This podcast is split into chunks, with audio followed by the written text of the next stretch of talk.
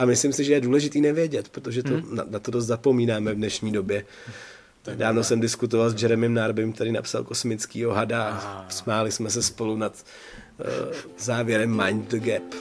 Aha. Jako Aha. nějakým způsobem uznat to, že máme jako mezery, že prostě nevíme odpovědi. Víme, že nevíme. Jak bychom jinak mohli dostávat odpovědi a ptát se psychedelik na věci, když prostě bychom všechno věděli. Takže je syndrom doby, snažit se všechno, všechno mm-hmm.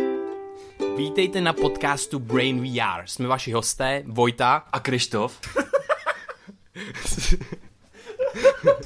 Už se vám tady snažíme 10 minut nahrát intro, no, ale prostě vůbec nám to jde. Hrozně se smějeme a to je taky důvod, proč to děláme, protože se má, máme je u to toho... hrozně zábavy. Jo, máme u toho strašný srandy. Každopádně, ten náš cíl je to, že my se snažíme zlepšovat naší každodenní zkušenost s prožíváním reality. A používáme k tomu nástroje, jako jsou neurovědy, jako je filozofie a všechno, co nás baví. A touhle formou to taky sdílíme s ostatníma. Přejeme příjemný poslech. poslech.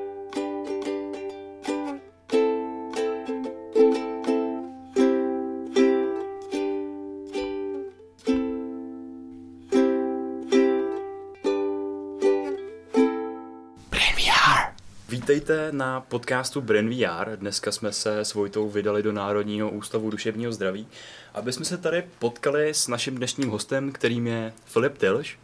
Ahoj Filipe. Ahoj. Ahoj.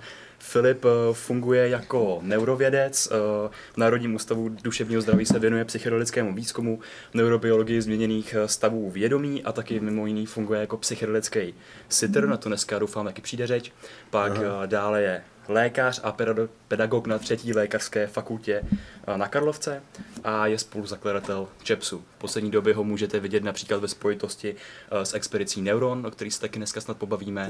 A mimo jiný napsal knížku Fenomén psychedelie. Hmm. To tak, takhle komplexní moje představení jsem snad ještě neslyšel. Jsme rádi.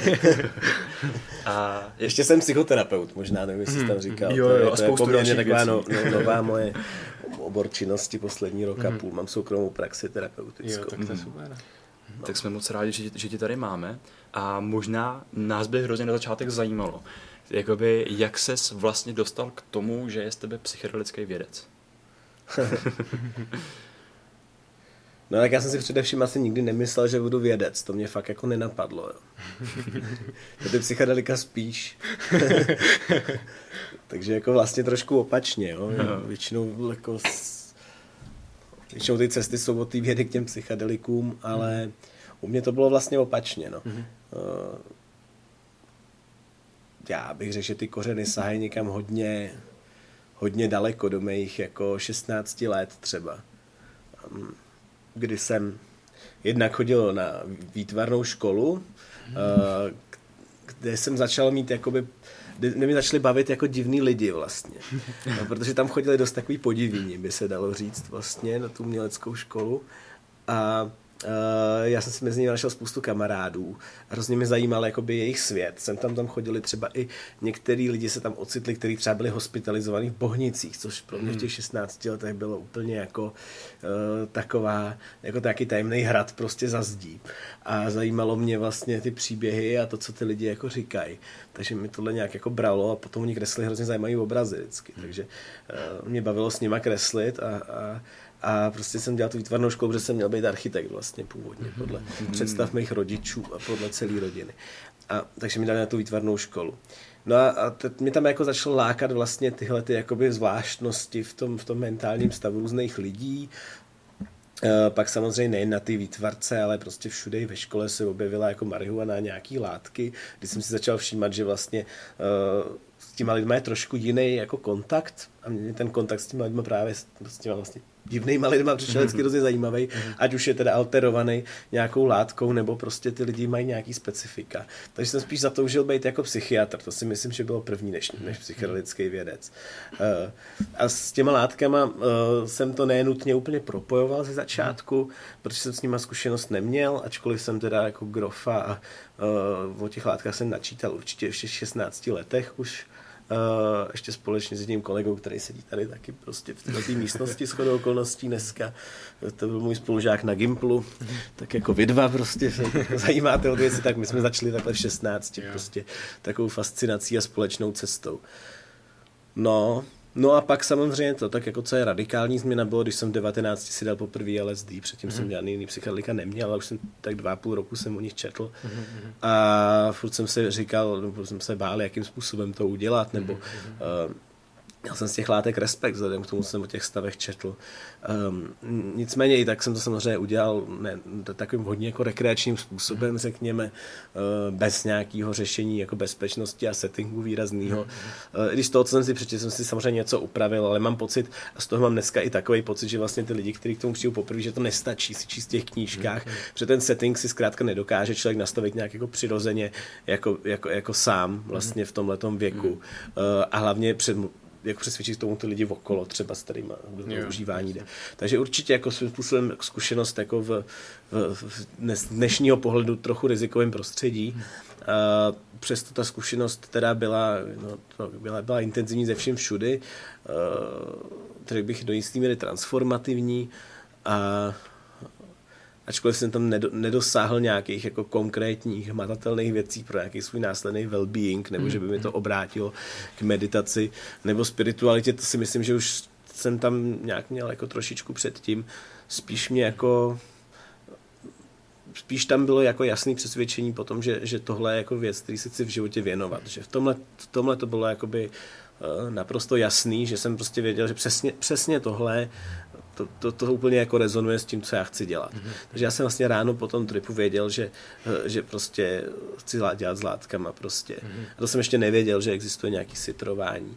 Mm-hmm. A ta cesta od té doby uh, vedla samozřejmě k tomu, že jsem se té zkušenosti trošku leknul, takže mm. tam, takže jsem rozhodně LSD ještě dlouho, dlouho roku potom neměl. Mm-hmm. Uh, mezi tím jsem uh, začal nějak postupně studovat medicínu. S látkama jsem zkušenosti měl nadále, ale spíše spíš jsem se naučil hledat houby v Čechách, mm-hmm. na loukách i v horách. Mm-hmm. A začal jsem velmi postupně s malými dávkami vlastně experimentovat s těma houbama. Mm-hmm. A ty si myslím, že i díky té postupnosti a tomu, že vlastně člověk hledal té přírodě, tak nějak kontrastovali se zbytkem toho městského života, mm. že jsem vlastně dělal něco jinak. A a ty houby v podstatě mm, mám dneska za sebou nějakých, já nevím, kolik to je, přes 15 let prostě uh, hmm.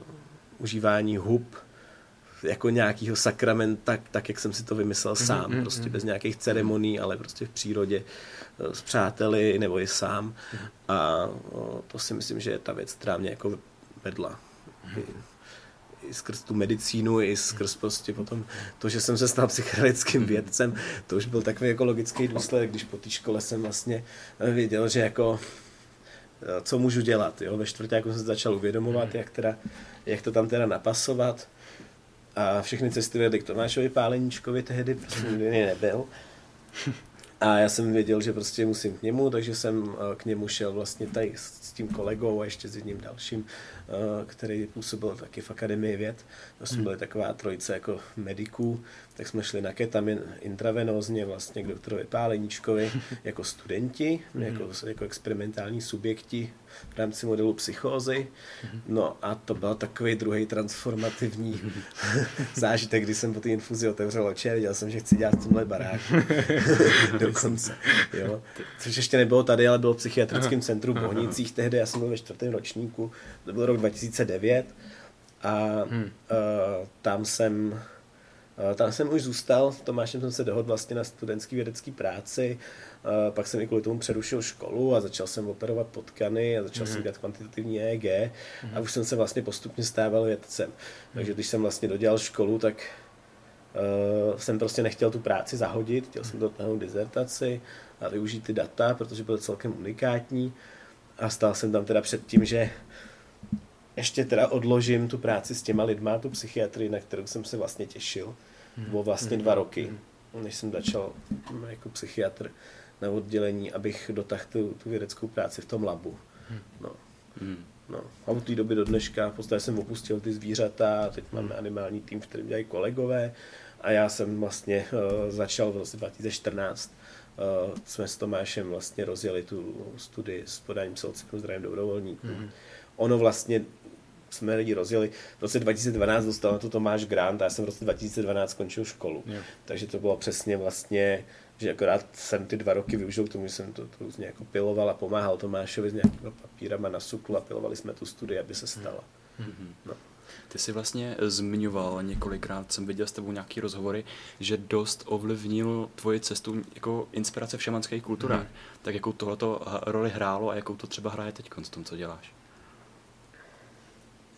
No tak jako inspirace, no já jsem především jako ne, nemám úplně moc zkušeností s šamanským mm. takže to je prostě inspirace tak možná jako z knížek mm. a uh, no já si jako myslím si, že jako dospívající jsem měl uh, velký tendence k hledání vlastně nějaký vlastní spirituality a Četl jsem o tom hodně knih, konkrétně nejvíc jsem byl inspirovaný třeba keltským šamanismem, to znamená mm-hmm. šamanismem jakýmsi jako lokálním. Mm-hmm. Uh, teď už se ani nespomenu na přesný jako metodiku toho, mm-hmm. co keltský šamanismus jako obsahuje, ale vím, že jsem toho jel nějak jako volně, prostě hodně jsem času trávil v přírodě na táborech mm-hmm. a uh, vlastně jsem o tom jako moc nevěděl, ale vždycky mi bylo blízké to nějak to fixovat té krajině, v které vyrůstám, kterou znám, mm-hmm. než než sem importovat nebo sebe exportovat prostě do Jižní Ameriky mm-hmm. a snažit se vlastně nasávat nějaký jejich rituály a kultury. Takže to bych chtěl říct jako na úvod. Eh, že jak ta inspirace samozřejmě přijde zajímavá, protože ta interakce je, i tady třeba v Čechách žijou šamani, kteří jsou původem z, z Jižní Ameriky nejen, že sem dojíždějí, ale tady žijou, tak ta interakce s nimi, mně to prostě přijde obohacující. No. Mhm. Zúčastnil se pár rituálů a především teď nejdůležitější byla ta cesta v rámci expedice Neuron a mm-hmm. uh, no, já jsem přesvědčen, že nám to jako něco, něco dát může, mm-hmm. klíčového k tomu, jak být uh, v kontaktu s těma lidma. Nicméně zároveň si myslím, že jako nikdo z nás neaspiruje na to, že se stane nějakým novodobým šamanem. Mm. A nemyslím si, že nutně eh, to, že se tyhle ty dvě věci jako kloubej v takovém eklekticismu do sebe, eh, vede k něčemu, k něčemu jako negativnímu vnášení jako New Age prvků do vědy třeba. Mm-hmm. Myslím si, že se to furt dá docela dobře odlišit, že je důležité mm-hmm. o tom mluvit a odlišovat mm-hmm. to, ale když si vezmete třeba psychoterapeutickou metodu, tak Eh, to je taky takový jako celkem nedefinovatelný mm. mix věcí, mm. který k tomu šamanismu je možná blíž než té vědě. Jo, to znamená, že my mhm, když děláme prostě, eh, a my už nepracujeme jenom s psychedelikama teďko, nebo respektive v těch studiích, co se teďko otvírají, budeme pracovat s metodou psychedeliky asistované psychoterapie. Mhm, a, a ta psychoterapie je definovaná prostě tou specifickou modalitou psychoterapie, znamená nevím, gestalt, psychoanalýza, rogerianská terapie, Dasein analýza, jako a každá je vlastně nějakým způsobem jiná a uh, metodicky ji definovat a vymezit vůči ty druhý není vždycky úplně snadný. Jo. No, například uh, Gestalt je inspirovaný uh, zen buddhismem. Mm-hmm. Jo. Mhm. Uh, tak uh, si myslím, že třeba Gestalt v mým pojetí je inspirovaný třeba šamanismem víc než zen buddhismem. Mm-hmm. Jo. Protože se s zenovými mistrama jsem se nesetkal, zatímco s šamanama jo, mm-hmm. jo. To znamená, tady se dostáváme prostě na nějaký pole toho, kde už prostě to přesahuje ty běžně měřitelné věci a, a proto já říkám, že jsem týhle inspirace jako otevřený. Hmm. Můžu dát několik konkrétních případ, příkladů třeba, v čem mě pro moji práci jako inspirují třeba. Jo, to jsem byl hmm. rádi určitě. Um, no, tak je to uh, třeba uh, způsob, jakým uh, jako oni třeba se nesnažejí nutně úplně do detailu pochopit některé věci, co se nám jako hmm. dějou. Hmm v průběhu té psychologické zkušenosti, nebo je nějak vyložit, a když, když nám vzbudou velkou úzkost, mm-hmm. tak třeba uh, vedou k nějakým uh, dalším jako reakcím, které můžou uh, komplikovat to sezení. A díky tomu, že my v tom západním světě se snažíme jako pochopit, nebo být s tím druhým, nebo jenom být empatický, nebo nás ty terapeutické směry vedou tímhle směrem. Málo pracujeme vlastně s metaforama a obrazama, mm-hmm. jako kultura. A v té šam, ty šamani prostě s nimi pracují naopak hodně. To jsem velmi, jako velmi inspirativní, že třeba když se něco těžkého jako děje, co ten člověk jako u sebe nechce, eh, tak samozřejmě může to být terapeutický významný, ale můžou být i chvíle, kdy pro toho člověka je to skutečně moc, kdy to jde přes nějakou jeho, jeho hranici, která zrovna v tu chvíli překročená být nemá. A je dost těžký rozlišit, kdy to má být tak a kdy tak. A když se to začne nějak analyticky jakoby ponořovat, tak se dostaneme do toho, že prostě tomu člověku stejně vlastně moc nepomůžeme. Šamani v těchto těch situacích jako jednají někdy velmi intuitivně a jednoduše. Jo, a například mě řekl uh, úplně jednoduchou věc, když jsem byl v nějakým jako těžším procesu a zrovna jsem mi prostě, už jsem byl jakoby vyčerpaný, tak mě řekl, ať to odfouknu.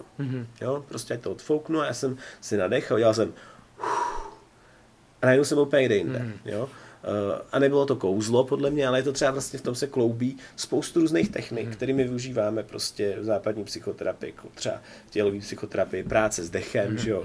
nádech, výdech, prostě, mm. který víme, že uvolňuje mocně.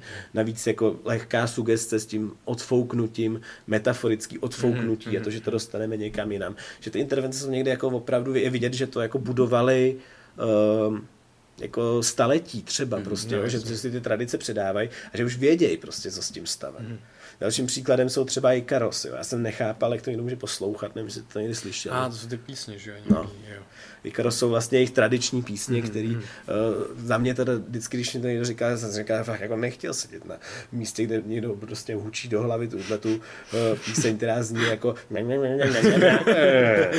jo, a takhle repetitivně hodiny a hodiny. Ale když jsem to zažil, tak jsem zjistil, že to úplně neuvěřitelně jako koreluje s tím stavem, respektive ten stav začne korelovat s tím a člověk se pohybuje na těch vlnách a usnadňuje mu to spoustu věcí a spoustu emocí, které prostě zároveň nejsou zahlcující, protože vlastně tím nástupem uh, toho zpěvu, do toho jde vlastně trošku nahoru a tím uh, zase vydechneme a zrelaxujeme celé to tělo. Takže tohle jde vlastně, že to ten proces úplně neuvěřitelně mm. posiluje. Mm. Jsou vlastně věci, které člověk nevymyslí. Mm. Prostě. Když říkáte, že to je neposlouchatelná hudba, jako já prostě nevím, proč bych těm lidem měl pouštět něco jiného než elektroniku v průběhu. Mm. Pak přijde jiný dobrovolník, který si pouštěl Ikaros v rámci v rámci své zkušenosti, mm. prostě, což jsme umožnili těm mm. prvním zdravým dobrovolníkům si přijít vlastní hudbu. Mm. A vůbec to pro něj dobrý nebylo, že, mm. že ten reprodukovaný Ikaros prostě jo, zřejmě jo, se vyvolával to, že tu zkušenost srovnával s něčím předtím. Jo, jo. Že nic nejde aplikovat univerzálně. Mm. Nemyslím si, že bychom měli zpívat Ikaros mm. ve sklepě. Jasně. Jo? Ale jako jsou tady věci, opravdu třeba tyhle ty repetitivní, my to můžeme udělat třeba nějak jako jinak, mm-hmm. jo, ale musíme si být vědomí toho, že to musíme nějak transformovat do té mm-hmm. naší kultury, aby to bylo přijatelné. Mm-hmm. Předpokládám, že kdyby tady přišel dobrovolník a já jsem na něj začal dělat Jasně. tak by na mě začal koukat, nebo, nebo třeba tady pacient, který přišel na ketamin, prostě mm-hmm. místo elektrošoku na rezistentní depresi, mm-hmm. a kdybych tam začal takhle prospěvovat nebo mluvit na něj, mm-hmm. zejména kdybych mu to neřekl, že jo, tak to bude asi divný trochu jako pro něj. Super.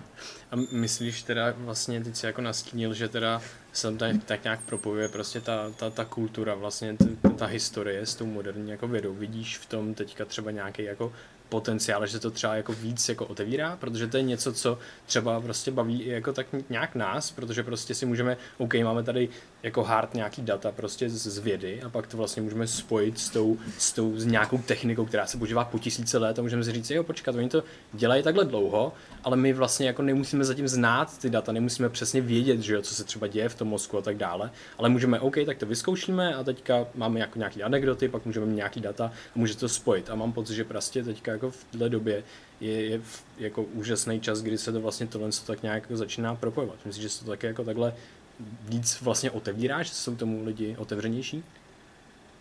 Otevřenější jsou tomu určitě. Mm-hmm. Na jednu stranu se to děje vlastně i v tom vědeckém světě. Já myslím, mm-hmm. že my jsme mhm. toho taky celkem jako příkladem. Mm-hmm.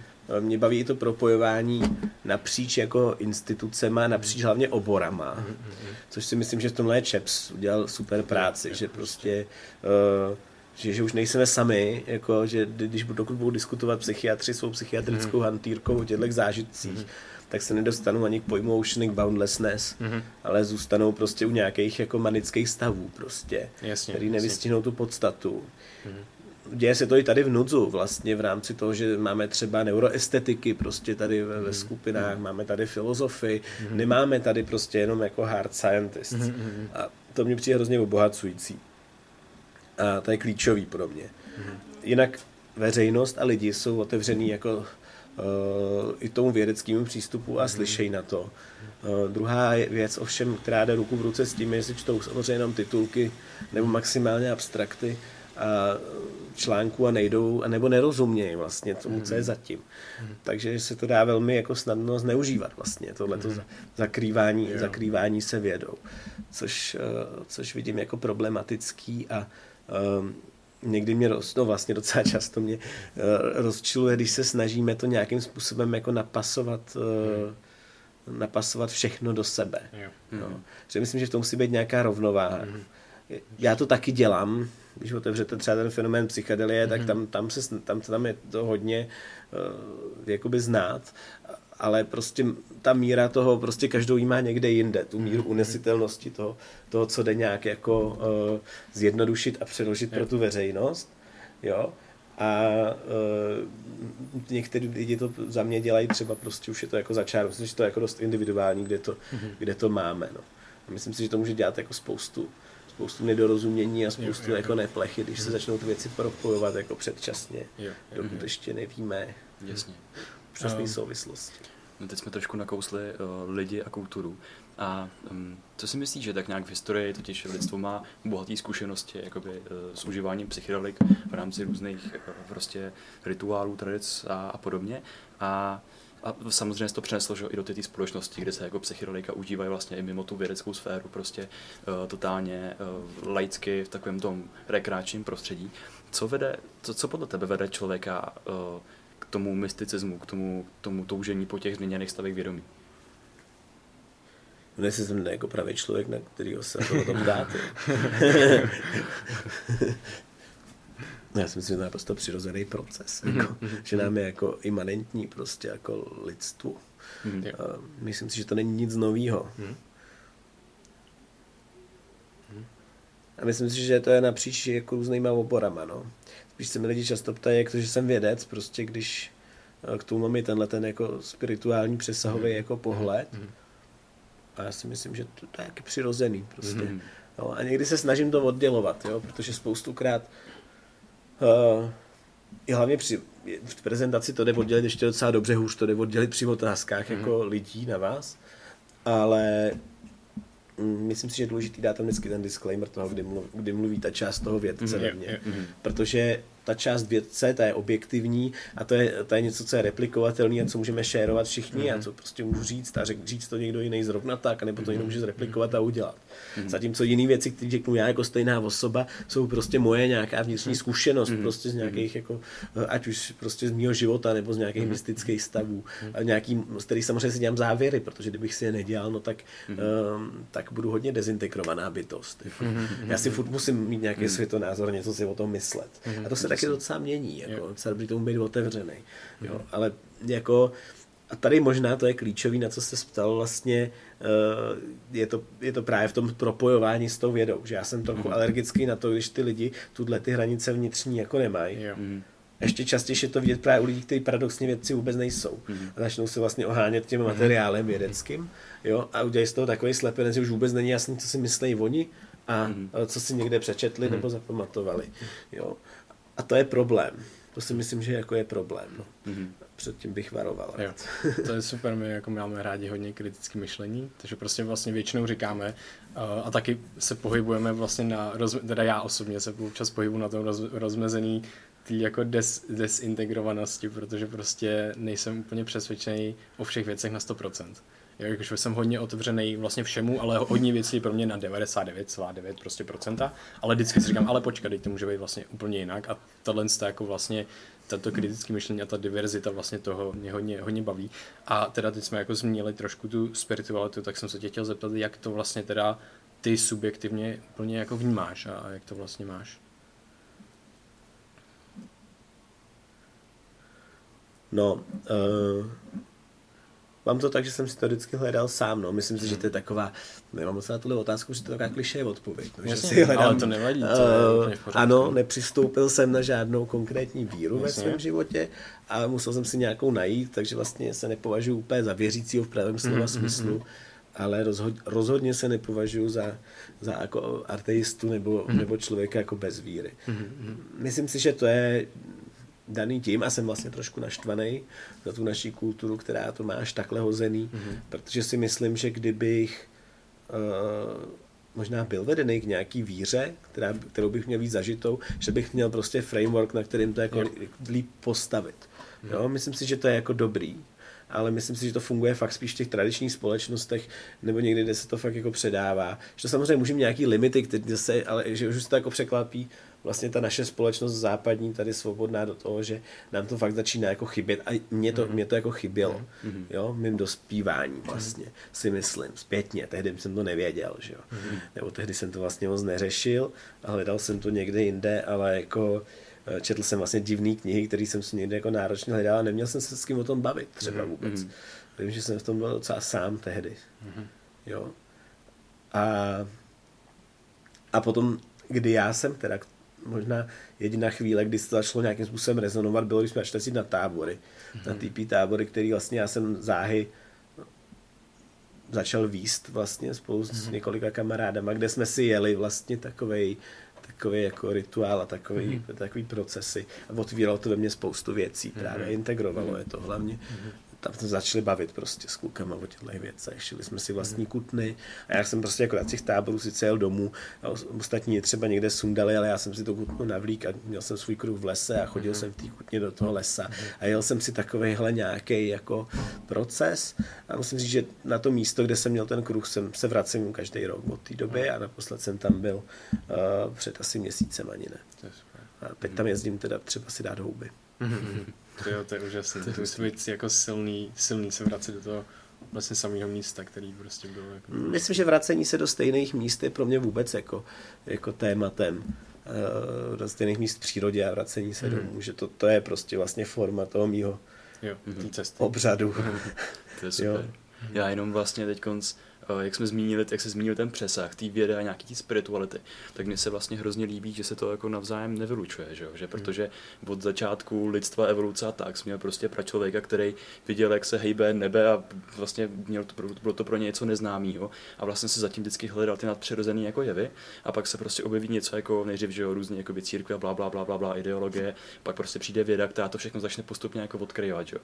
A pak toho neznáma, neznáma prostě jako by vlastně zbývá čím dál míň v té mm. jakoby realitě, kterou my materiálně materiálně vnímáme, ale prostě nevylučuje se ani to, že můžeme prostě pokračovat i v nějaký té analýze, ono to je docela i zábava, že jo, těch pro nás právě i teď jako by nevysvětlitelných nebo neuchopitelných stavů, jako je třeba i ta psychedelická zkušenost. A když jdeš v té vědě dostatečně daleko, tak si myslím, že se do toho propadne, že když se ti myslím, že nějaký tam propadlo pod nohama, jako uh-huh. třeba kvantové fyzice, teorii strun a dalších uh-huh. věcech, kdy vlastně díky tomu, že furt odkrýváš, odkrýváš, uh-huh. najednou odkryješ příliš uh-huh. a najednou uh-huh. se ti prostě rozpadne a je to ta dezintegrace, uh-huh. o který jsi mluvil a to je podle mě něco, co no. známe na těch psychedelikách. Uh-huh. Jo který nám to jako ukazují jenom. Mhm. Já bych možná teď se ponořil víc eh, do té do té vědy a to, jak jako psychedelika fungují v tom mozku. Tak uh, vlastně uh, my známe několik sítí pozornosti a víme, že to s některými s nimi jakoby interaguje víc. Tak třeba že ty seš, ty seš prostě se tím zabýváš, jsi vědec, máš na to skvělý články. Ty jsi taky zabýval, ne? Bakalář, jo, jo, jo, říkal Mě to právě moc baví. No. Takže... Um, no, dobře, tak v první řadě, že jo, tak dneska už víme, nebo spoustu lidí to ještě neví právě, bohužel, že mozek prostě nefunguje úplně lokálně prostě a že mm-hmm. uh, jak, jak se dřív ohmatávaly lepky a říkalo se, že podle toho, jak je prohlá, že pod tím někde něco sídlí, hmm. tak jsme se dostali k tomu, že teda ohmatáváme už mozek a ne hmm. lepku a říkáme, že prostě někde jsou nějaký reprezentovaný nějaký funkce na základě toho, že když někomu prolítne tu hlavou tyč, prostě, takže ty funkce pak jako nejsou, že jo. Hmm. Tak to, to jako, jako, známe, že jo, tyhle ty přístupy neúplně historický, že to nesahá zas tak daleko v té historii, ale prostě dneska už víme, že jenom to, že to je prostě to, to místo je dysfunkční, když se tam něco děje, to ještě neznamená, že to tam celý sídlí, že to je jenom nějaký hub, nějaký uzel, takže prostě uvažujeme, že všechno vlastně funguje na úrovni sítí, což nám jako dost komplikuje lokalizování těch funkcí a, a tuhle tu otázku, na kterou se ptáš, co, co se tam teda děje, nebo kde se to děje. Ta, přemýšlím občas, jakoby, jak moc je pro nás důležitý jako uchopit vlastně to, to konkrétní místo, to si mm. myslím, že už jako není. Mm. Takže se to děje podle mě opravdu v celém mozku. Mm. a, Bůh, a nikdo ještě nedokázal, že nutně jenom v něm. Uh, ale každopádně v něm se něco děje, na tom se asi shodne. Jo. a uh, to, co se děje, uh, tak má prostě několik jako úrovní. První je nějaká desynchronizace, vlastně to už ty raný, raný uh, experimenty s psychedelikama ukazovaly na zvířatech, že vlastně naroste jako diverzita toho signálu, uh, takzvaně se desynchroniζuje, to znamená ubyde, ubyde pomalejších synchronních aktivit, jako je třeba aktivita prostě alfa a místo ní nastoupí rychlejší aktivity beta a gamma, uh, který, jsou, který vlastně jsou trochu chaotičtější. Hmm. Právě tím teď to říkám velmi jednodušeně teda, právě tím, tu mírou toho chaosu, že jo, entropie je jedna z mír toho chaosu, se zabývá ten Robin Caraderis, mm-hmm. který to začal docela dobře osvětlovat v těch svých raných pracích, prostě těch review a těch hypotézách, Entropic Brain a podobný, mm. který vlastně ukaz, vysvětluje, jakým způsobem, uh, jakým způsobem se to děje a hypotetizuje prostě vlastně škálu různých stavů mozku na základě prostě rozložení, rozložení entropie. Bavíme se o celém mozku. A potom se jde dál a Robinův tým a samozřejmě spoustu dalších, prostě Franz Wallenweider ve Švýcarsku a tak zkoumají, eh, co se děje s konkrétníma sítěma. Eh, už se nezabývají tím mozkem jako, jako celkem a eh, zjišťuje, že že ten chaos vlastně narůstá na různých úrovních, ale na jiných paradoxně může docházet prostě k synchronní aktivitě. To znamená například, to, co jsem taky my tady vlastně s Čestmírem dělali na zvířatech, a je to třeba v mý dizertaci, je, že uh, ono v roce 60, 1960 už Moro zjistil, před rokem 60 zjistil, že když dáte člověku hlubokou elektrodu do limbického systému, eh, tak, eh, tak tam jsou výboje prostě alfa a teta poměrně synchronní, mm-hmm. což odkazuje na to, že to může skutečně mít nějakou epileptogenní aktivitu ve chvíli, kdy se ten, ten výboj jako neubrzdí. Mm-hmm. Zároveň to ukazuje na hyperaktivitu limbického systému, prostě archikortexu, který je propojený hodně s emocema. Eh, zase psychedelika známe jako něco, co ty emoční stavy velmi eh, otvírá. Rosalind Watts, která popisuje důvod, proč působí, psychologické důvody, proč působí antidepresivně psilocybin, právě rozebírá ten, ten switch vlastně, eh, to odpojení se od emocí k napojení se na emoce.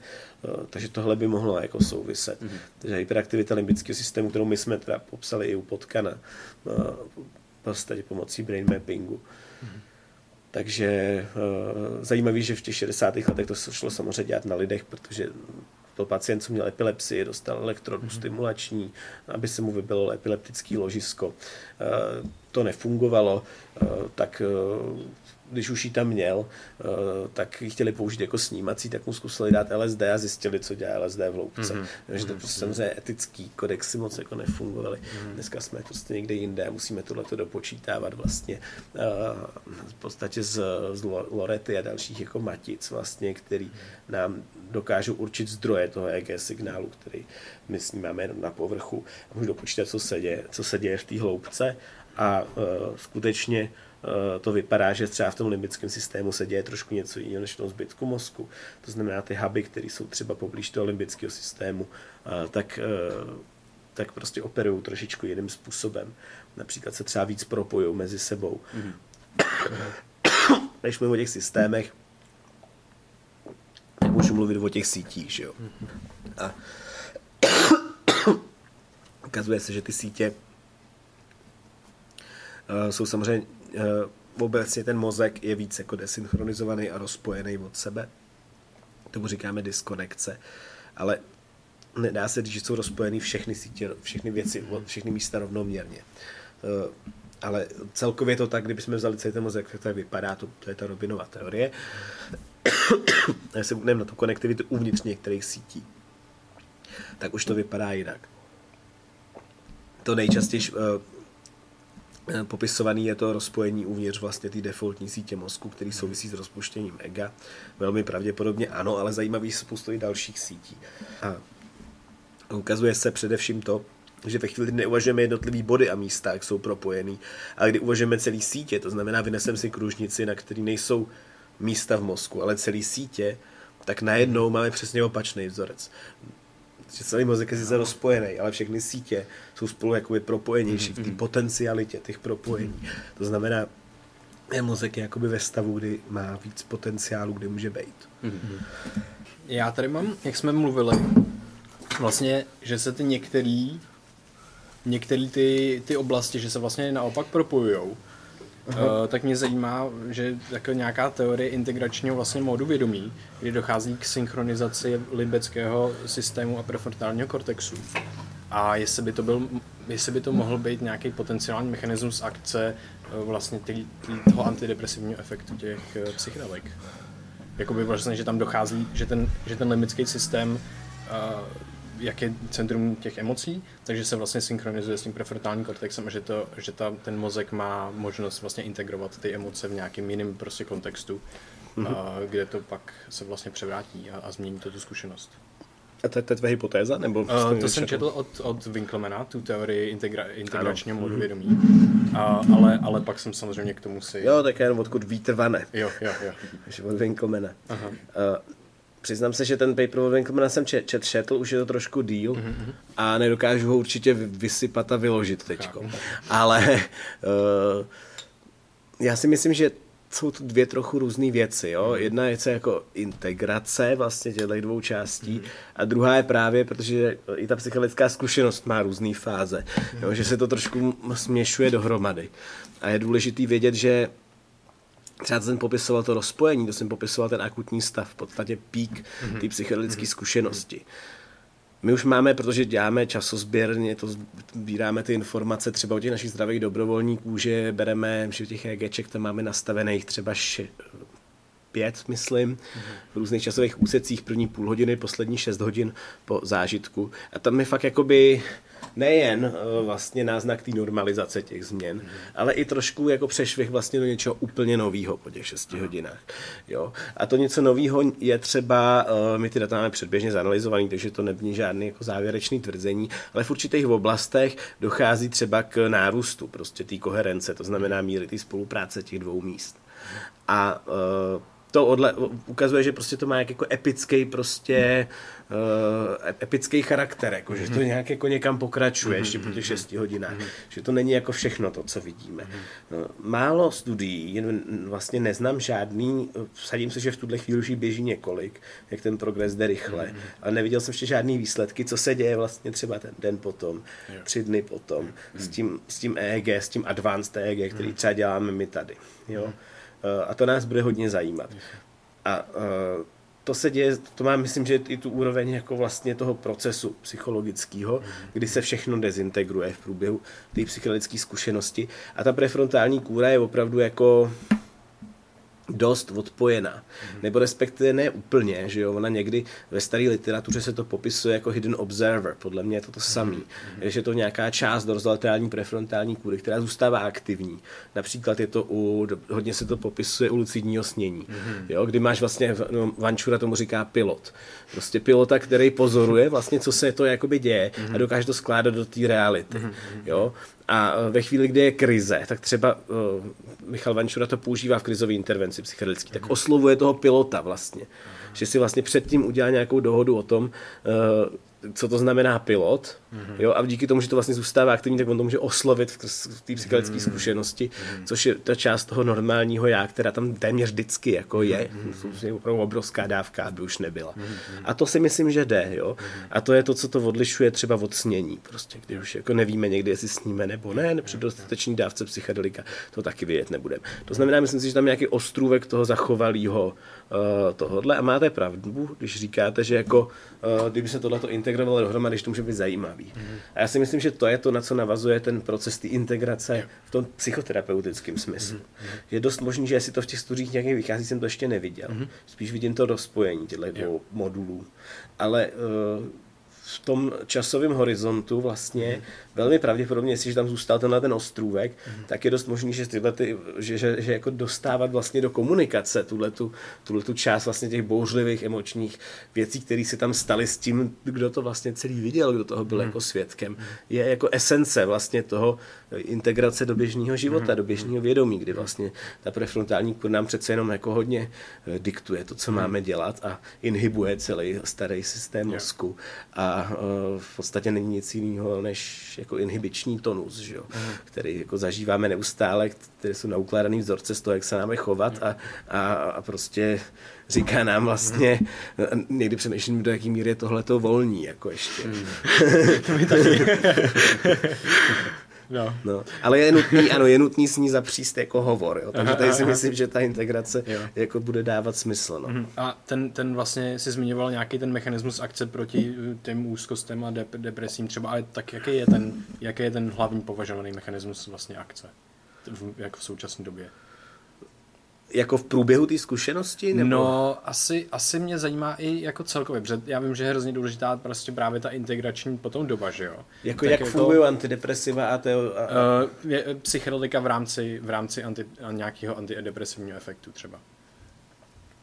No tak uh, my tam vycházíme poměrně z jako jednoduchých jako Tohle jsou takové jako pokročilé hypotézy Winkelmann mm-hmm. to, co tady teď rozvíjíme. Mm-hmm. Když se sebe držet jenom toho, co teď vidíme v datech, mm-hmm. bez nějakých dalších spekulací, tak vidíme velmi jednoduchou věc. Jo. Mm-hmm. Vidíme, že in vitro mm-hmm. ty psychedelika fakt dělají obrovský jako nárůst neuroplasticity. Prostě, jo, yes. jo.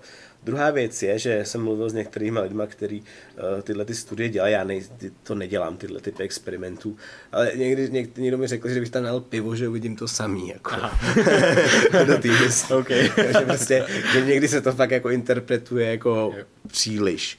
Nedokážu posoudit tohle, to je asi trošku extrém, to si já myslím, že je blbost, mm. ale, ale uh, ten neuroplastický efekt prostě je procházaný v okay. citovaných jako žurnálech. A uh, to, ten je větší než běžný antidepresiva. Hmm. Antidepresivum, který nedělá neuroplastický efekt, není antidepresivum. To víme už z klinických studií, tak jsou testované léky. To znamená, lze velmi dobře předpokládat, že tohle bude antidepresivní. No, konečně pivo je možná taky antidepresivum, když ho tam naléš. jo, tak to je super. No, ne, tak to je jeden, jeden, jedna z těch odnoží, jako ty teorie. Druhá je, druhá je to, že to, co dělá deprese s mozkem, hmm. jako zobrazovacíma metodama, tak psychedelika v těch místech zhruba dělají opačný efekt, než, než to, co dělá ta deprese. Například ty uh, různý um, uh, prostě aktivace, aktivace právě v limbickém systému, v amygdale, uh, v temporálním laloku, uh, teď asi neřeknu úplně, nebo v antipředním cingulu hodně, mm-hmm. jsou ty změny opačně. Mm-hmm vůbec v default mod networku vlastně by se dalo říct, že ty změny jdou dost proti sobě. Jo. Že deprese prostě je skoro postižením, onemocněním default mod networku a psychedelika se s ním pohybují opačným směrem. Mm-hmm. Jo, takže to je další vlastně dost, podle mě markantní evidence, proč si tohleto myslet. Mm-hmm. A třetí rovina je rovina klinická, klinických mm-hmm. důkazů, kdy samozřejmě ten nejsilnější jsou jako velký kontrolovaný studie, který nemáme, bude jí kompas, do který se zapojujeme mhm, ještě mhm, letos. Mhm. Ta multicentrická, tam je 220 pacientů u psilocybinu. Máme studii Robina Karata Harrise, která nemá kontrolní skupinu, je na 12 lidech a máme spoustu case reportů, mm. který samozřejmě tu evidenci mají jako nejnižší. Mm. Takže tyhle ty tři věci, když se poskládají dohromady, tak si myslím, že máme už docela solidní base na to, mm. si tohleto fakt jako myslet. Mm. No. Mm.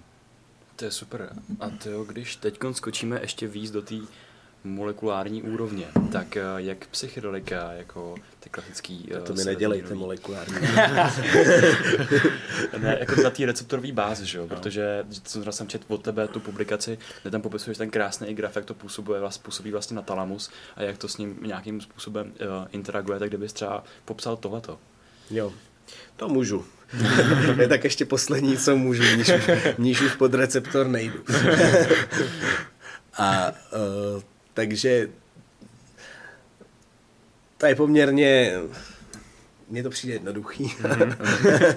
ale uh, je dobrý si k tomu prostě přečíst nějaký základní prostě neuroanatomický skripta, nevím, jak posluchači vaši tohle to mají zmát. nevím, jestli to jde vysvětlit jako víc polopaticky. No, máme nějaký prostě ascendentní retikulární aktivační systém. Tam stoupá, zapíná se mozek, když se probouzí nebo když usíná, sídlí vlastně v mozkovém kmeni a v tom mozkovém kmeni je spoustu jader, který produkují různý monoaminy a neurotransmitery, který, kterým zásobují vlastně zbytek mozku. To znamená, se představit jako cisterny, které leží v tom mozkovém kmeni, které jsou plný těch neurotransmiterů. A ten mozek je distribuje z těch cistern na různé části mozku. Jo. Psilocybin ovlivňuje tu první úroveň a to je úroveň těchto těch cysteren poměrně hmm. chytrým způsobem, že v podstatě zavře ten pomocí serotoninového 1A receptoru, který je eh, autoreceptorem a je inhibiční hmm. na nucleus raphe dorsalis, což je ta největší cisterna s serotoninem, tak ho hmm. v podstatě utne eh, a tím si udělá prostor na synapsích, protože serotoninu je v mozku míň, ale tím pádem, protože působí psilocybin na stejný receptory, tak má prostor všude. Hmm. Ono, kdyby ho neutnul, tak mu to zase tak nevadí, protože má mnohem větší afinitu hmm. Než serotonin samotný. Ale přesto je to taková jemná niance, kterou mají vlastně eh, popisu akce eh, vlastně indolamidy, jako je LSD nebo psilocybin. Eh, jiný věci, jako třeba meskalin nebo DOB, tohle to nedělají. Jo? Ty si to nečistí na této úrovni. Tak to je ta nejnižší úroveň. Pak přichází úroveň jako talamická. Talamus je prostě filtr na vstupní informaci, kde se přepojují všechny senzorické dráhy, které vstupují z vnějšího světa. Hmat, zrak, sluch. Eh, a v podstatě se filtruje, co jde nahoru do kůry. Talamus je popisovaný jako brána vědomí, to znamená poslední úroveň, která vlastně rozhoduje, co už projde do vědomí. Hmm. Takže eh, takže vlastně v těchto, eh, tyhle ty jádra jsou jako esenciální pro to, jak ten mozek je plný nebo prázdný, když to zjednoduším jako hmm. věcí. Důležité je si uvědomit, že on filtruje nejen tu informaci z toho vnějšího světa, ale i z těch vnitřního světa. Spoustu těch drah je v podstatě limbických, to znamená vychází z limbického systému a procesují naší třeba minulost, zážitky, emoce. Hmm. A, a opět je to talamus, který rozhoduje, co tam půjde. Jo? Proto talamus se taky hodně jako mění jeho aktivita různých těch jader ve spánku a bdění a proto ten aras jo, a REM spánek a non-REM spánek a sny a co se pouští, jestli autobiografická paměť nebo co kam, tak tohle všechno má jako souvislost. Jo? No, ale ty, ty psilocybin teda, co on dělá? Tak na talamu jsou všude eh, receptory 2A, eh, serotoninový a především na uh, vlastně retikulárním jádru talamu. Retikulum je síť, která v podstatě je hnízdo, v který to talamický vejce jako leží. Jo, takže celý tohleto retikulum má ty dva A receptory, který jsou vlastně na GABA interneuronech který jsou inhibiční. To znamená, když tam nasedne, tak eh, nastartuje ty GABA interneurony a ty ten talamus prostě když to přeženu, vypnou, nebo vypnul talamus, tak máme blackout, to se úplně nestane, ale velmi ho utlumněj, to znamená, dá si pokoj s tou filtrací a do toho mozku se hrne ze, vš- ze všech stran. Z vnějšku, zevnitř, hmm. emoce, no a pak už jsme do toho psychologického stavu vlastně v píku toho tripu, toho, co se děje. Hmm. Jo? A ještě to není všechno, protože pak je tady ta třetí úroveň a to je ještě nejdůležitější a to je úroveň vlastně vlastní kůry mozku. Hmm. A na ní jsou zase receptory 2A, které jsou stimulační pro serotonin a sídlejí v podstatě na těch nejvě- na, na trnech těch eh, největších neuronů vlastně kůry, na pyramidových neuronech, prostě hlavně v té vrstvě 2 a 5. A ty díky tomu, že jsou stimulační, tak v podstatě naboostují nebo citlivěji ty pyramidové neurony mm-hmm. na, pro, na, vlastně zvyšuje jejich excitabilitu, to znamená v míru zrušivosti. Jo, což jsou v podstatě ty, tyhle ty neurony mají prostě miliony spojů s jinýma neuronama. Mm. To znamená, kaskáda, kterou oni jako vyprovokují, když jsou citlivější, je zase obrovská. Mm. Takže tady se zase vlastně ještě na entou umocňuje mm. ten účinek těch informací, které jako přijdou dovnitř. Jo? Takže tohle jsou takový ty tři základní úrovně. Mm u serotonergních jako klasických psychedelik. Mm-hmm. Těch ostatních to jde vymyslet, ono to konverguje všechno mm-hmm. dohromady, v podstatě na ty pyramidové neurony a ten talamus. Tam je to krásně vidět, třeba no, vždycky doporučuji naučit se na spaměť Petrovického trojku neuroanatomii, to pak tomu jde začít mnohem, to člověk má úplně jiný vhledy do toho, jo, když jasně. to umí tak jako z paměti, uh, jak se třeba ty přímé a nepřímé dráhy talamu mm-hmm. konvergují a vypínají nebo zapínají pomocí tu ketaminu, uh, mm-hmm. tu prostě, co, amfetamin s tím dělat něco jiného. Mm-hmm a jde to skoro vymyslet jak o malovánky, jako když to máte jako mapu před sebou. Což samozřejmě v dnešní době se to člověk nemusí nutně učit, mm. stačí to chápat a mít tu mapu jako před sebou. A myslím si, že takhle jde vysvětlit jako neurochemické efekty většiny, většiny věcí mozku. A ovlivňují nějakým způsobem uh, i dopamin? Jo, sekundárně. Jo, není to vlastně přímý dopaminerní účinek, mm je to vlastně už studie z roku 97, tuším, Volenweidera v tom PETu, u, pozitronové emisní tomografii u psilocybinu, kde je sekundárně zvýšený dopamin, eh, ale myslím, myslím, že tam bylo, že ne primárně nucleus accumbens, který by hmm. budil tu závislost, ale v jiných oblastech. Eh, a eh, takže ten dopaminerní efekt je tam taky. Hmm. Zajímavý je, že to je nepřímý, to znamená, že ta látka nemá účinek na dopaminerní receptor, LSD jako poměrně výjimka má nějaký i dopaminerní účinek. hmm. který se objevuje vlastně v pozdní fázi toho tripu LSD, hmm. a, což je zajímavý na rozdíl od ostatních psychedelik, ten má hmm. přímý. Hmm. Ale zase ne tak silný, aby způsobil závislost. Hmm.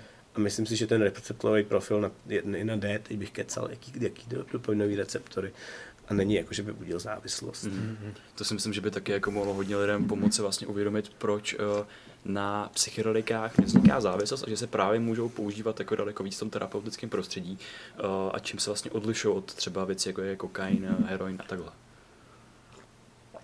No to závislostí. proč nepůsobují psychedelika závislost? Um, tam prostě je poměrně jako jasný Eh, jasný receptorový mechanismus, který, eh, který se zase děje prostě eh, u těch závislostí je, že vlastně ty receptory vlastně mají hlad po té dávce a proto ji vystavují víc a prostě dostáváme se do té smyčky, té závislosti. Mm-hmm. Tak psychedelika to děje vlastně naopak, mm-hmm. jako, že oni jsou tu látku nasycený, už nepotřebují dál. Mm-hmm. Když si dáte LSD den po tom, co jste měli LSD, tak vám neudělá třeba mhm. vůbec nic. Jo, to znamená, je tam nějaká refrakterní perioda a ta vlastně zajišťuje bezpečnost. Mm-hmm když mnohdy lidi říkají, že by si to dejte zítra dali nejradši znova uh, a někteří to udělají. Já třeba takovou zkušenost s houbama mám mm-hmm. uh, z, ty lidi, z doby, kdy jsem um, právě trávil hodně času třeba v horách hledáním hub. A když jsem nějaký mm-hmm. našel, tak jsem je třeba vyzkoušel a takhle jsem si je vyzkoušel jednou, druhý den a zjistil jsem, že nedělají vůbec nic. Yeah. Že to skutečně funguje, jako, že to dá experimentálně. Jako, Akorát je teda člověku špatně od žaludku těch látek v těch houbách. vlastně, tam ještě ten averzivní jako efekt k tomu, že vlastně člověk nemá úplně tendenci to nějak hned opakovat. Jasně.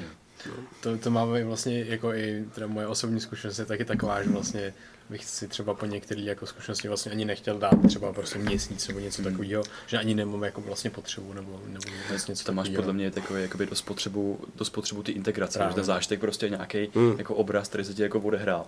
A teď konc třeba taky se pohybujeme mezi lidmi, kteří do těch psychedelických zážitků skáčou prostě jako jeden za druhým a mají to prostě jako taková jako forma zábavy a tak a pak, má, pak jsou lidi, kteří s tím jako fakt pracují a fakt dlouho, fakt dlouho, dlouho, dlouho to integrují. Mm-hmm.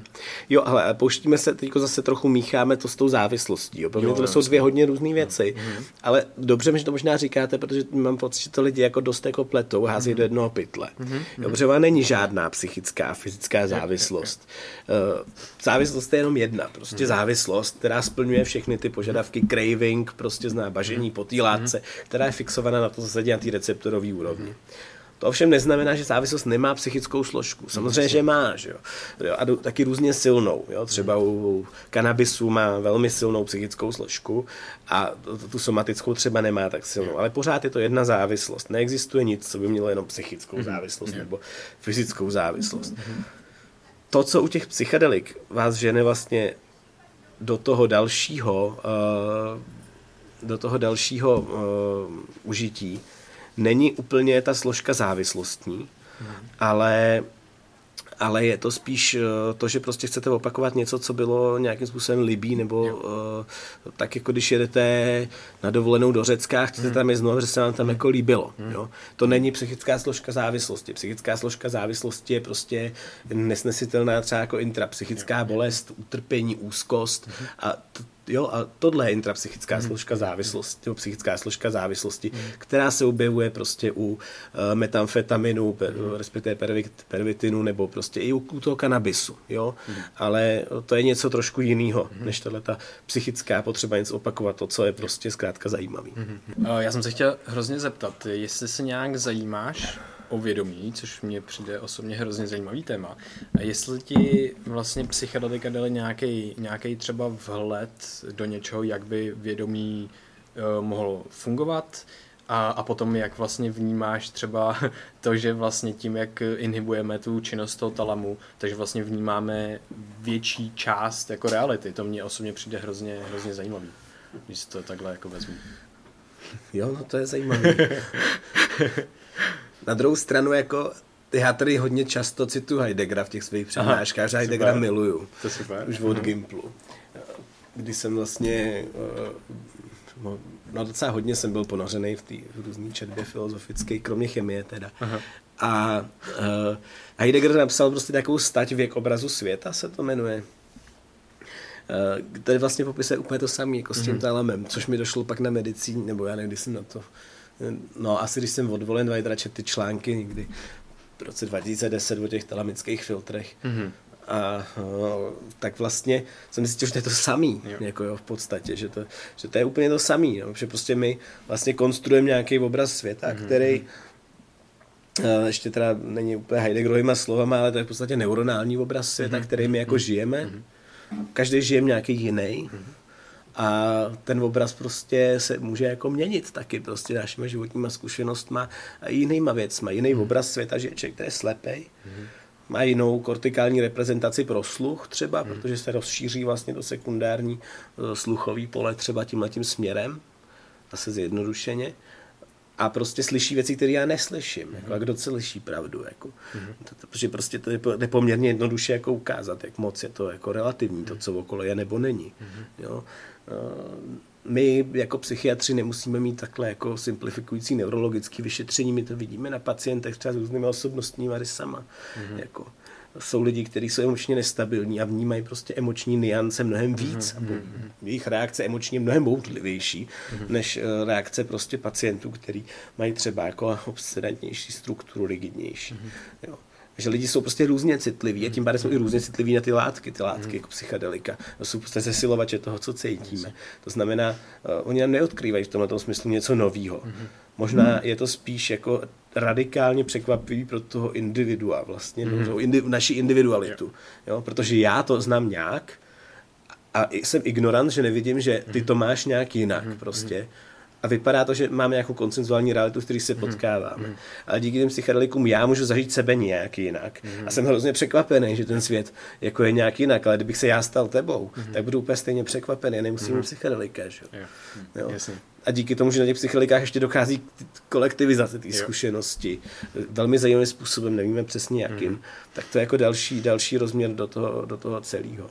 No, že jako je to fascinující, ale na druhou stranu já si myslím, že to, že žijeme každý jiný jako hmm. obraz světa, je něco, co je jako fakt prostě a co, co tady tvrdil Heidegger a málo kdo ho poslouchal. Mm. Jako. A hmm. jako já si myslím, že to je pravda. No. No. A myslel jsem si to ještě před psychedelikama. Mm. Je to nějak jako, mě v tom jako utvrzujou. Mm. No. Yeah mám jako asi dost jako podobný pohled, protože a vlastně i ta cesta je e, nějakým způsobem trošičku podobná, protože my jsme taky vlastně se začali jako vlastně načítat o tom a vlastně jsme šli z toho, z toho filozofického pohledu. A, a vlastně takový jako hrozně nás to vlastně fascinovalo a právě e, asi to nejsilnější uvědomění osobně právě bylo to, že vlastně je to fakt jenom o tom, jak já vnímám tu realitu prostě. A že já jako vlastně můžu, když, když začnu třeba měnit nějakým způsobem svůj mozek, jako nějaký vzni, jako zvyky nebo vnímání prostě nějakým způsobem reality, tak jak jsem to měl prostě zajít, když to trošičku začnu jako trošku to, tak se můžu fakt změnit jako by tu zkušenost, že to je prostě možný.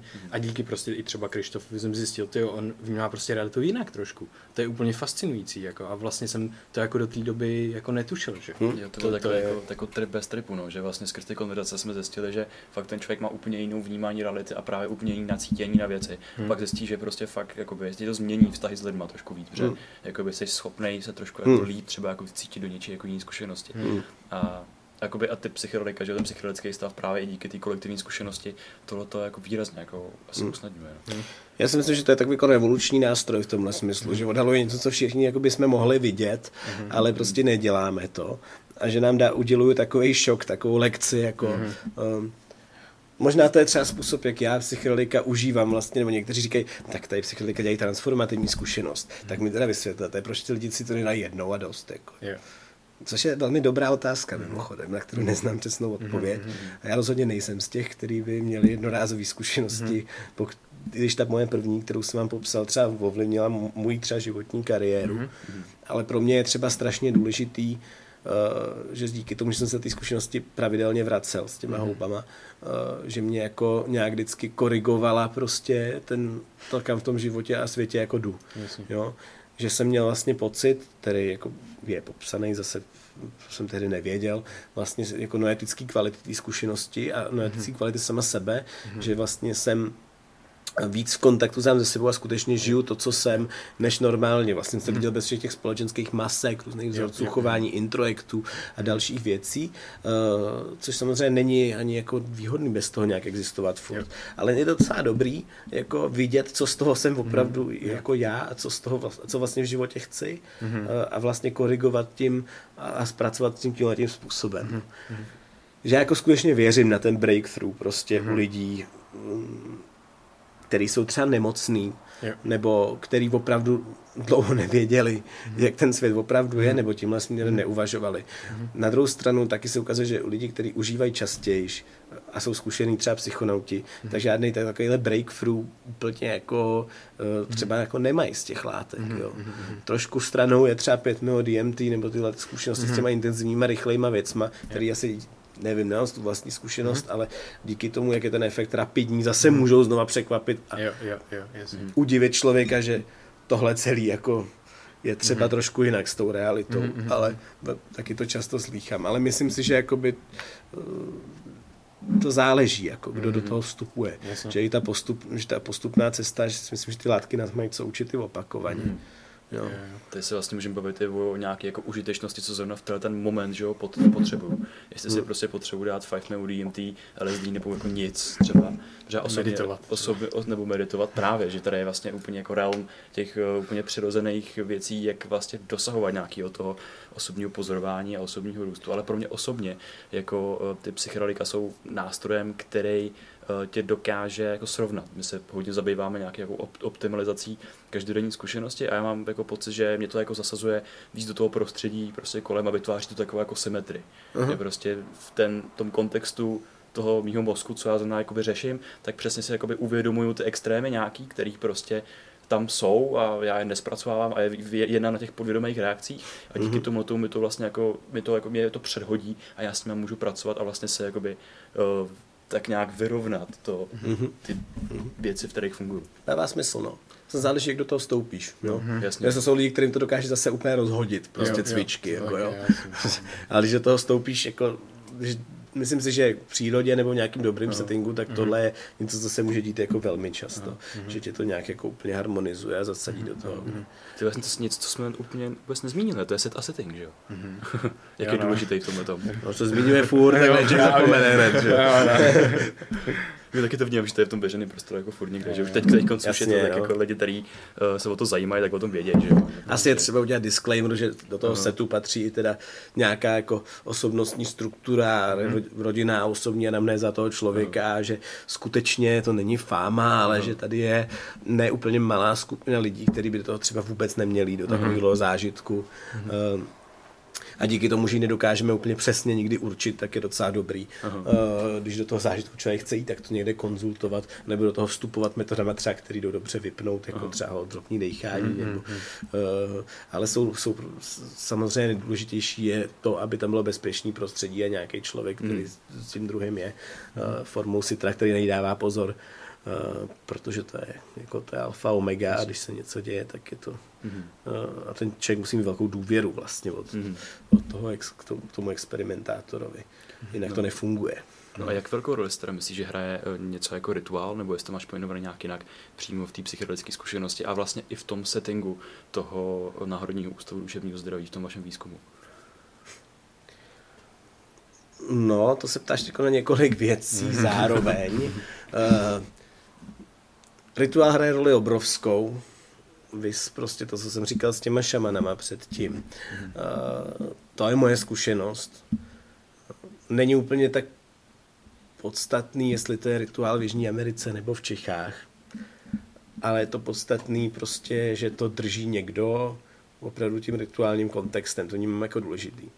Pak jsou takové rituálky, takové menší rituálky, které dělají třeba různý sitři, který děláme možná třeba i tady, no možná určitě i tady v Nudzu, jo, když jste viděli tu místnost, než jsme se sešli, mm-hmm. tak uh, uh, třeba rituál jako vykuřování prostoru bílou šalvějí, mm-hmm. uh, tak má samozřejmě v tom máte prvek prostě rituálu toho, jak chodím vlastně s těmi orlýma perama, s tou šalvějí prostě a člověka okuřuju. Potom samozřejmě je to nějaká aromaterapie, kdy ten člověk se díky tomu uvolňuje a, a potom, potom je to sugestce. Spoustu lidí je přesvědčeno, že bílá šalvěj skutečně čistí prostor, ať už to znamená cokoliv, já nevím, co to znamená, mm. ale mhm. taky to říkám, mm. protože to jako zase takhle, takhle se to předává. Mm. Jo? To, je, to je ten forma, prvek toho rituálu v tom, že jako, já nevím jak, ale vlastně ano tohle to se říká, to říkali starší. Jo. Mm. A nebojím se tohle ten sugestibilní prvek jako nějak jako využít. Jo. Mm. Zároveň není to nějaký můj jako imanentní, vnitřní, hluboce mhm. prožitý rituál, mhm. který prostě, bez kterého já nemůžu prostě víc psychologickou zkušenost. Jo. Není to pravda.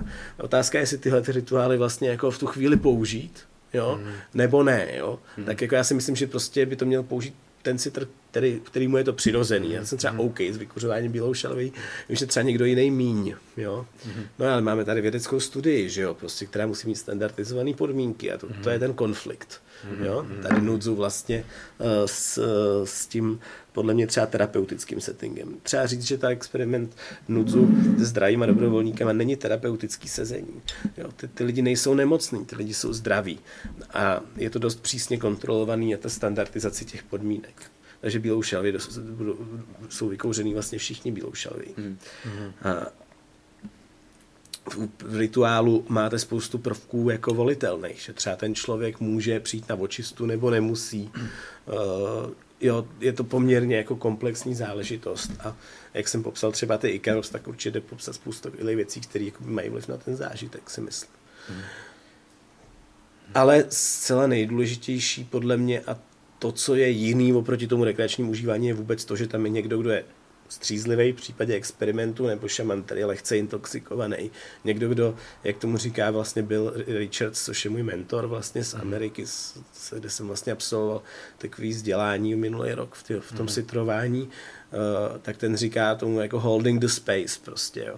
A teď je to dost těžký popsat, co to vlastně jako znamená, jo, ale uh, je to opravdu komplexní jako přítomnost prostoru, mm-hmm. do který se člověk, jako kdy se člověk vlastně sám v tom stavu takovým způsobem usadí, ve stavu střízlivosti, ale přitom naladěnosti na toho druhého, mm-hmm. že já někdy mám jako až takový jako vizualizace, že ten prostor nějak jako třeba objímám nebo vyplňuju, yeah. že to druhého zvu do svého prostoru, mm-hmm. jo, že ten prostor jako ne, ne, těžko se to popisuje. Jo. Mm-hmm. A, a to si myslím, že je jako důležitý rozměr a sám jsem si vlastně bytí v tom objímajícím prostoru mm-hmm vyzkoušel, třeba když já jsem byl subjektem naší mm. studie a bylo to pro mě naprosto radikální zážitek, mm. protože to může být opravdu jako hodně jinak, i než to, že si dám někde houby třeba v přírodě. Mm. A to to jsme se vlastně rozhodli exportovat vlastně Standem Miltínský s tím letím přišel, mm. že založíme vlastně ten Psycare a že začneme prostě to, co jsme se třeba v té Americe naučili, to se nějakým způsobem předáváme i mezi sebou mm. a, a trénujeme v Čepsu pravidelně jako holding the space, jako pro mhm. ostatní. Mm.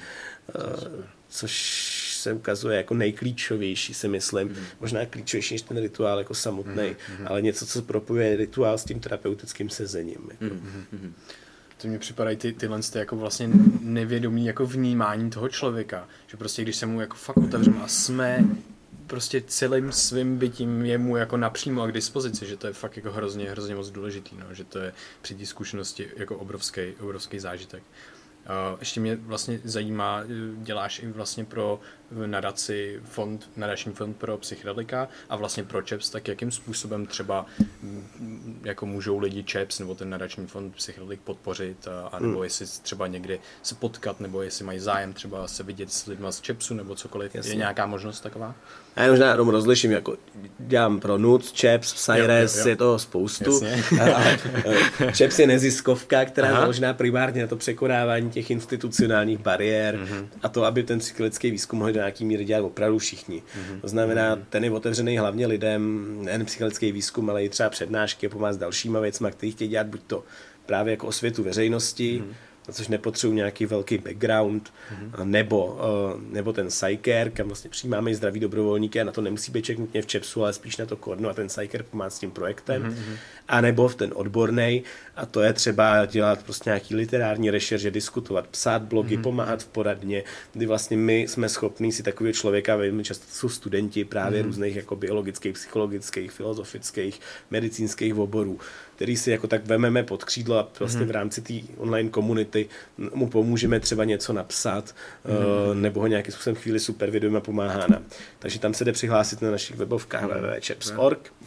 A uh, Cyrus je potom specificky mířený na podporu psychologického výzkumu, který se děje mm. v Čechách, teda mm tady v současnosti monopolizovaný v Národním mhm. ústavu duševního zdraví, ale ne nutně. Mm-hmm. To znamená, eh, má nějakou komisi, kam je možný prostě přispívat penězma, mm-hmm. peníze, které se musí sponzorovat tenhle ten projekt, vlastně jsou samozřejmě řádově někde jinde, jsou to miliony, mm-hmm, miliony korun na různé studie uh, a, a uh, v současnosti tam jsou nějaký podpora právě klidný klinický studie s depresí, srovnání psilocybinu a ketaminu, mm-hmm. potom je tam paliativní péče eh, s psychedelikama, kterou chceme rozjet, pak je tam iTrip, psychedelická apka, kterou připravujeme mm. na vlastně hodnocení nových látek a další a další projekty, prostě, který máme nějak v merku a peníze, které vybereme doufáme ty miliony teda, tak ty jde posílat na účet Cyresu, který je na webovkách. Uh, a uh, tak budeme rádi jo, za jakoukoliv podporu tímhle směrem. Jo, jo, to by dobrý. Uh, ještě vlastně uh, ty si nakous trošičku vlastně o té o tý jako svobodný vůli něco. A to je něco, co nás hodně zajímá, tak jestli jenom tě prostě to baví, nebo jestli máš na to nějaký názor, a jako neurovědec, jestli k tomu prostě něco máš, co, co, co říct, prostě co je tvůj třeba osobní názor, jestli prostě máme svou vůli, nebo nemáme. Nebo Kdy jsme to nakousli, ničeho jsme to nakousli. No určitě jsme to nakousli. to jsme asi nakousli na slapek možná, já nevím. Jo, hele, a, uh, a, teď jsme to nakousli teda před, před asi, si řekl, si říkal, jo, před půl asi, že je otázka vlastně, jestli jako máme vlastně svobodnou vůli. jo, jo, s tím defaultem myslím něco. No dobrý, uh, já na tohle nemám jednoznačnou odpověď. Jako. Já jsem četl od Gazanigy, kdo to tady řídí, jestli mm-hmm. znáte tu knihu, já jsem nějak ten překlad jsem edito, jako dělal odborný překlad, nebo respektive nějak, nějak jsem ho editoval. A uh, tam mi to hodně zaujalo, že jo, tam jsem se do toho trošku ponořil, do této problematiky, mm-hmm. ale zase si myslím, že jako překračuje úplně ně, jako nějak svojí komplexitou moje know-how. Mm-hmm. A nemyslím si, že jako je pro nás poznatelný, tak jako jestli věřit v Boha nebo nějaký mm-hmm. teorice, jestli Bůh existuje, je to podobná jako otázka. Mm-hmm. Jestli existuje svobodná vůle, možná je to dokonce ta samá otázka. Mm-hmm. A já si prostě myslím, že nebo já to tak mám hozený, že se prostě netrápím otázkami, které v tomhle životě nejdou zodpovědět. okay. Jako kdybyste se mi zeptali, co bude po životě. Jako, aha, aha. To, že mám zážitek z reinkarnace, neznamená, že reinkarnace existuje. Jo, prostě. jasně, jasně. Jo, já jsem hmm. otevřený jako různým scénářům hmm. a Uh, ne, vždycky to budí jako můj úsměv, ty otázky po té svobodné no, vůli, protože to vlastně jako zajímavý, jako, že to třeba vůbec celý si jako nevymýšlím a nedělám prostě, aha. a že moje úsilí k ničemu není, aha. že se to prostě děje. No, Nevím. No. A myslím si, že je důležitý nevědět, protože to, hmm. na, na to dost zapomínáme v dnešní době. Dávno jsem diskutoval s Jeremym Narbym, který napsal kosmický hada smáli jsme se spolu nad uh, závěrem Mind the Gap. Aha, jako aha. nějakým způsobem uznat to, že máme jak, jako mezery, že prostě nevíme odpovědi. Víme, že nevíme. jak bychom jinak mohli dostávat odpovědi a ptát se psychedelik na věci, Jasně. když prostě bychom všechno věděli. Což je syndrom doby, snažit se všechno všechno mm-hmm, odpovědět. Mm-hmm, mm-hmm. No, jo, to nás jako ta svobodná vůle jako hodně baví, máme nějakou jako interpretaci, která je prostě zajímavá. My se vlastně všechny věci, co vlastně tak nějak řešíme, tak se snažíme potom přetransformovat něco jako praktického, je to hrozně jako zábavné. Hmm. Ale vlastně mě baví třeba i vlastně, jak jsi zmínil otázku s tím jako bohem, tak vlastně třeba Sam Harris ve své knížce právě Free Will eh, má jako krásný argument s tímhle s tím, že vlastně tím bohem by se jako vlastně nic nevyřešilo že tam stejně není kam, jako pro něj tam vlastně není kam jí jako stejně dát, jako, jo, že vlastně kde by, kde by ten Bůh teda vzal free, jako free will? No, to jsou sympatiáci, no, tyhle, ty, kteří se kloní k tomu, že vlastně nemá cenu se dál už ptát. Nebo Pascal, že jo. Pascalova teorica zase ta říká, že uh, v podstatě uh, ta je teda přísně, přísně jako logická, taková hmm. prospěchářská, že když hmm. prostě Bůh není, tak nemá cenu vůbec nic dělat ani to řešit. Takže jestliže je, tak má cenu v životě něco dělat, někam směřovat, aby jsme nepřišli do pekla. Že jo? A proto je prostě z těch dvou věcí se jednoznačně vyplývá, že od teďka už si myslím jenom to, že Bůh je. že bych vyřešil mnoho Mě ještě hodně baví vlastně jako problém slov, že, jo? že vlastně my jsme se definovali, nebo ta vědecká komunita jako hardcore, problém prostě vědomí a prostě pak to tady obrovský problém Boha a prostě vždycky, když se nad tím přemýšlím prostě v dlouhých eh, pro, pro probděných nocích, tak prostě problém vědomí je to slovo vědomí, že jo, občas jako mnohdy. Máme tak, protože my to taková bagáž už, Zkoumat na jako. nejrůznějších úrovních, že jo, a ty teorie jsou prostě tak komplexní, Jo, jo. že vlastně největší problém vědomí je jakoby to slovo. ne, samozřejmě se na tím dá prostě zamýšlet z různých, z různých pohledů. No, já přemýšlím, no už máme, mám, už máme docela pokročilý čas a já bych se tě ještě moc rád zeptal, co jsou teda nějaký tvý oblíbený knížky, oblíbený autoři a co taky konzumuješ? Co konzumuji? Dodávky. Já už nevím, jako už pak kon- konzumuji snad jenom komiksy. To, To kámeme, občas to je potřeba. jedno z těch oblíbených už jsem zmínil, to je Petrovický Anatomie 3. Dobrý komiks. Já mám prostě rád takový ty jako slovníkový knihy, no. Takže mi připadá, že jako potom na dedukování je spoustu prostoru, ale jako eh, jsem trošku takový kon- konzervativní zastánce toho jako biflování se věcí, protože si myslím, že když toho spoustu samozřejmě najdeš na netu a tak, ta seznamy jsou jakoby zbytečný, no, ale tak ti to prostě nesepíná, dokud ty seznamy prostě nemáš k dispozici, protože v nich ne, se ti pak no. líp hledá. Takže jako to je, to je jedna. A Uh, no to směr stal, nemám úplně jako vysypaný výčet v hlavě. Uh, co mě hodně ovlivnilo, co mi jako první přichází na mysl, Dream Drugstore od An- Alana Hobsona. Nevím, jestli znáte, Alan Hobson je vlastně spánkolog, uh, který se hodně od striktní biologického vědce uh, přesunul do něčeho jako do trochu, trochu dalšího, ale zase ne úplně radikálně. Člověk, který dělal prostě uh, takový ty uh, přerušení míchy u koček a elektrody prostě mm. a spánkový cykly. Napsal fakt krásnou knihu, která mě na medicíně úplně rozsekala. Mm. Uh, jako mírně pop, vlastně je populární mm-hmm. Dream Drugstore a je vlastně o, sou, o, tom, o tom, jak souvisí REM spánek, psychedelika a psychóza. Mm-hmm. Jo? Takže prostě něco, co já jsem si říkal, tohle musí nějak souviset ještě dávno předtím, než přišel nějaký Robin Conrad Harris v roce 95 to napsal. Mm-hmm. Tak to je kniha, která mě hodně jako nasměrovala, mm-hmm. že tohle je možný jako zkoumat. Tak to je byla taková zásadní, no. Tak super. Možná mě ještě zajímá jedna věc a to je to, že ty jsi uh, prostě obrovsky vytížený člověk, jak prostě co se týče práce s hlavou, tak vlastně pracuješ se spoustou, spoustou lidma. Uh, jak relaxuješ, aby si prostě furt mohl fungovat na takový úrovni, na jaký funguješ? Je blbě, ne? Vidíš, měřím si, měřím si tlak. To je dobrý Jim- relax. léky na tlak prostě v práci a mám pocit, že je to na nějaký jako hranici, že se teď musí mm-hmm. něco stát, jinak mm-hmm. prostě už to dál nepůjde v tomhle rytmu. No. Mm-hmm. Um, neumím to, hledám to, je to myslím takový moje slabý místo. Jako. Mm-hmm. Um, relaxuju v přírodě, když vypadnu, mm-hmm.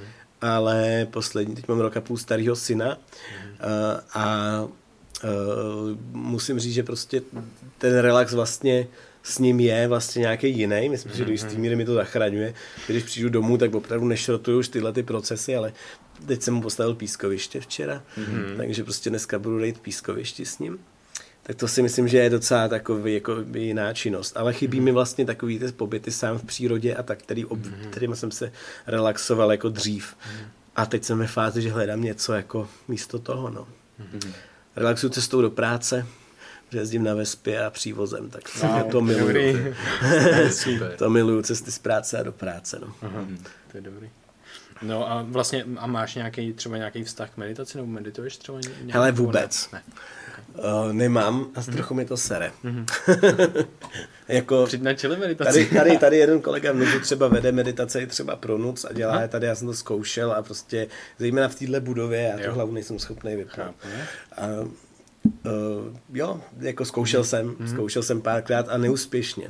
A myslím si, že to je jedna z výzev pro mě. Jo, jo, jako. jo. Stejně jako pobyt ve tmě a některé další jo, procesy jo. Mhm. tohohle typu. No. To je zajímavý. Jo, ještě vlastně ty jsi zmínil toho syna. Uh, byl to nějakým způsobem jako spirituální zážitek uh, pro tebe? Když se narodil? Ano. Jo. To, to je, no, jako to je rozhodně. zajímavý. Sice jako se člověk docela rychle poskládá zpátky, nebo Mhm. respektive já jsem se poskládal zpátky, protože jsem u toho porodu nejen jako přihlížel, ale i něco trochu dělal. Mhm. Eh, Jak jsem ten doktor, nevím, jsem se neudržel, nebo se přepnul do toho jiného vědomí, protože tam vlastně byla u toho ještě vlastně moje kamarádka z medicíny. Takže vlastně jsem se docela rychle přepnul jako zpátky do toho, že že jdu řešit, jako jestli všechno v pořádku a Jasně. tak, jo, že to bylo fakt znát, mm-hmm. ale že těch pár prostě prvních teď si minut a nějakých vteřin, to bylo fakt jako hodně, hodně intenzivní. Mm-hmm. No to bylo teda furt intenzivní, ale pak už jinak. V jednu chvíli to bylo opravdu, že to mělo kvalitu, podle mě toho změněného stavu jo, vědomí, určitě. kdy vlastně to rád je úplně stranu a kdy se prostě mm-hmm. úplně jako děje něco. No. Jo. No mě to při, jako já, když se zamyslím nad těmihle věcmi, i když se zamyslím nad, tím, nad tou expedicí Neuron třeba, jaký to jakoby pro vás, prostě z, jakoby z vaší historií, prostě pro To- Tomáš Palnička, pro tebe, jaký to jako muselo být, přijde mi to jako hrozně, hrozně jako silné zážitky. A jak to vy vnímáte, protože já si jako říkám, tyjo, jak to, že se to fakt děje prostě, že to jako, je, ty světy se spojí a, a dostali se tam ty lidi vlastně, vybrali jste peníze, všechno se tak jako synchronizovalo, všechno to vyšlo a já si říkám, to je jako neskutečný prostě. Ale myslím, že vnější pohled je trochu romantický.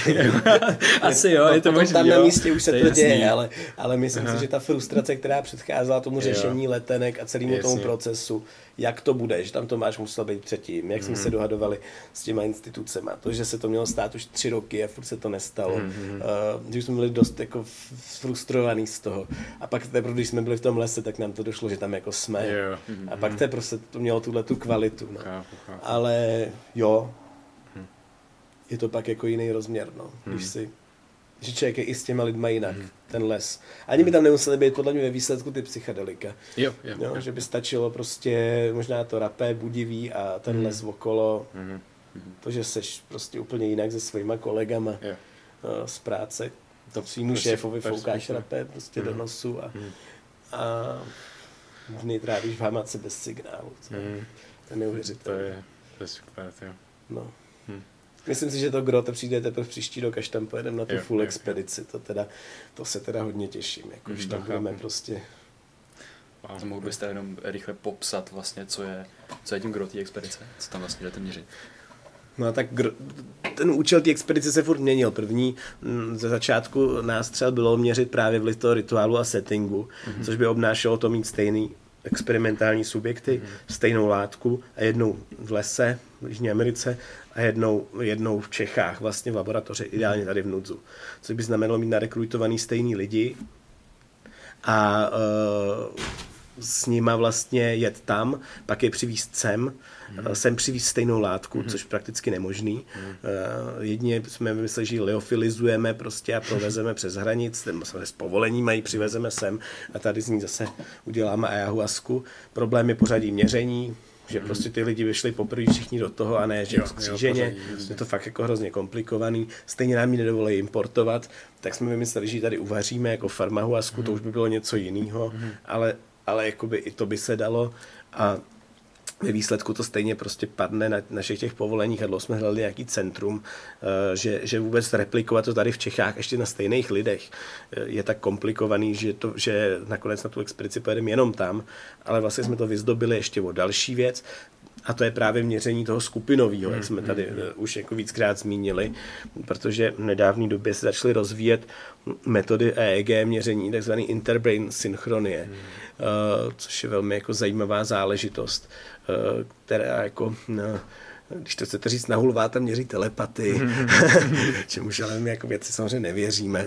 A uh, neměří to telepatii, ale prostě synchronizaci dvou mozků na základě třeba něčeho behaviorálního, nebo na základě nějakého vnějšího synchronizátoru, což může být třeba Ikaros. A to je zase dobrý to vědět, co, co z toho můžeme jakoby odlišit, jak se ty lidi na sebe vylaďují a jestli skutečně se jim děje vlastně v těch mozcích něco podobného. Protože když měřím konektivitu mezi svým frontálním a temporálním lalokem, tak uh, ta matice je úplně stejná. Vezmu signál, biosignál odsud a odsud a kouknu se, jak jakoby je koherentní. A stejně tak můžu vzít můj temporální lalok a tvůj temporální lalok, kouknout se, jak je koherentní. Mm-hmm. Jo? A z té hypotézy v oboje předpokládá nějaký propojení. Akorát to naše asi není, že nám vedou dráty z hlavy do hlavy, jo. ale je něčím jiným propojený. Jo, jo, jo. No a to, co my chceme v podstatě, a máme na to teď ještě ty patřičné povolení, je přivést tam pět čepic uh, s EEG a šestou pro šamana, takže se budeme propovat i s šamanem. No. V tom to bude nový. Super. Wow, tak to z toho budou super výsledky. Se tak jo, to se těšíme, a těšíme se na všechno. Jo. A, a, asi teda se blížíme ke konci. No. Děkujeme moc, moc za rozhovor. Bylo to velice příjemný a děkujeme za všechno, za všechno co děláš. A, a teda lidi, jestli chcete, tak si můžete koupit fenomén psychedelie, doporučujeme, je to moc super hmm. knížka a sledujte prostě Chaps a, a všechno, všechno, co Filip dělá a, a tak. A díky moc. tak to díky moc, kluci. Pohoda. tak jo, mějte se krásně. Se krásně. Jo. A když tak nás ohodnoťte, jestli se vám tenhle díl líbil na vašich podcastových aplikacích, Castbox, iTunes a tak podobně. A jsme vděční za každou kritickou i nekritickou vazbu a mějte se krásně. A ještě, když se vás něco z toho, toho zaujalo, tak to můžete sdílet se svojí sociální bublinou. A přejeme hezký den. Jo. Brain VR.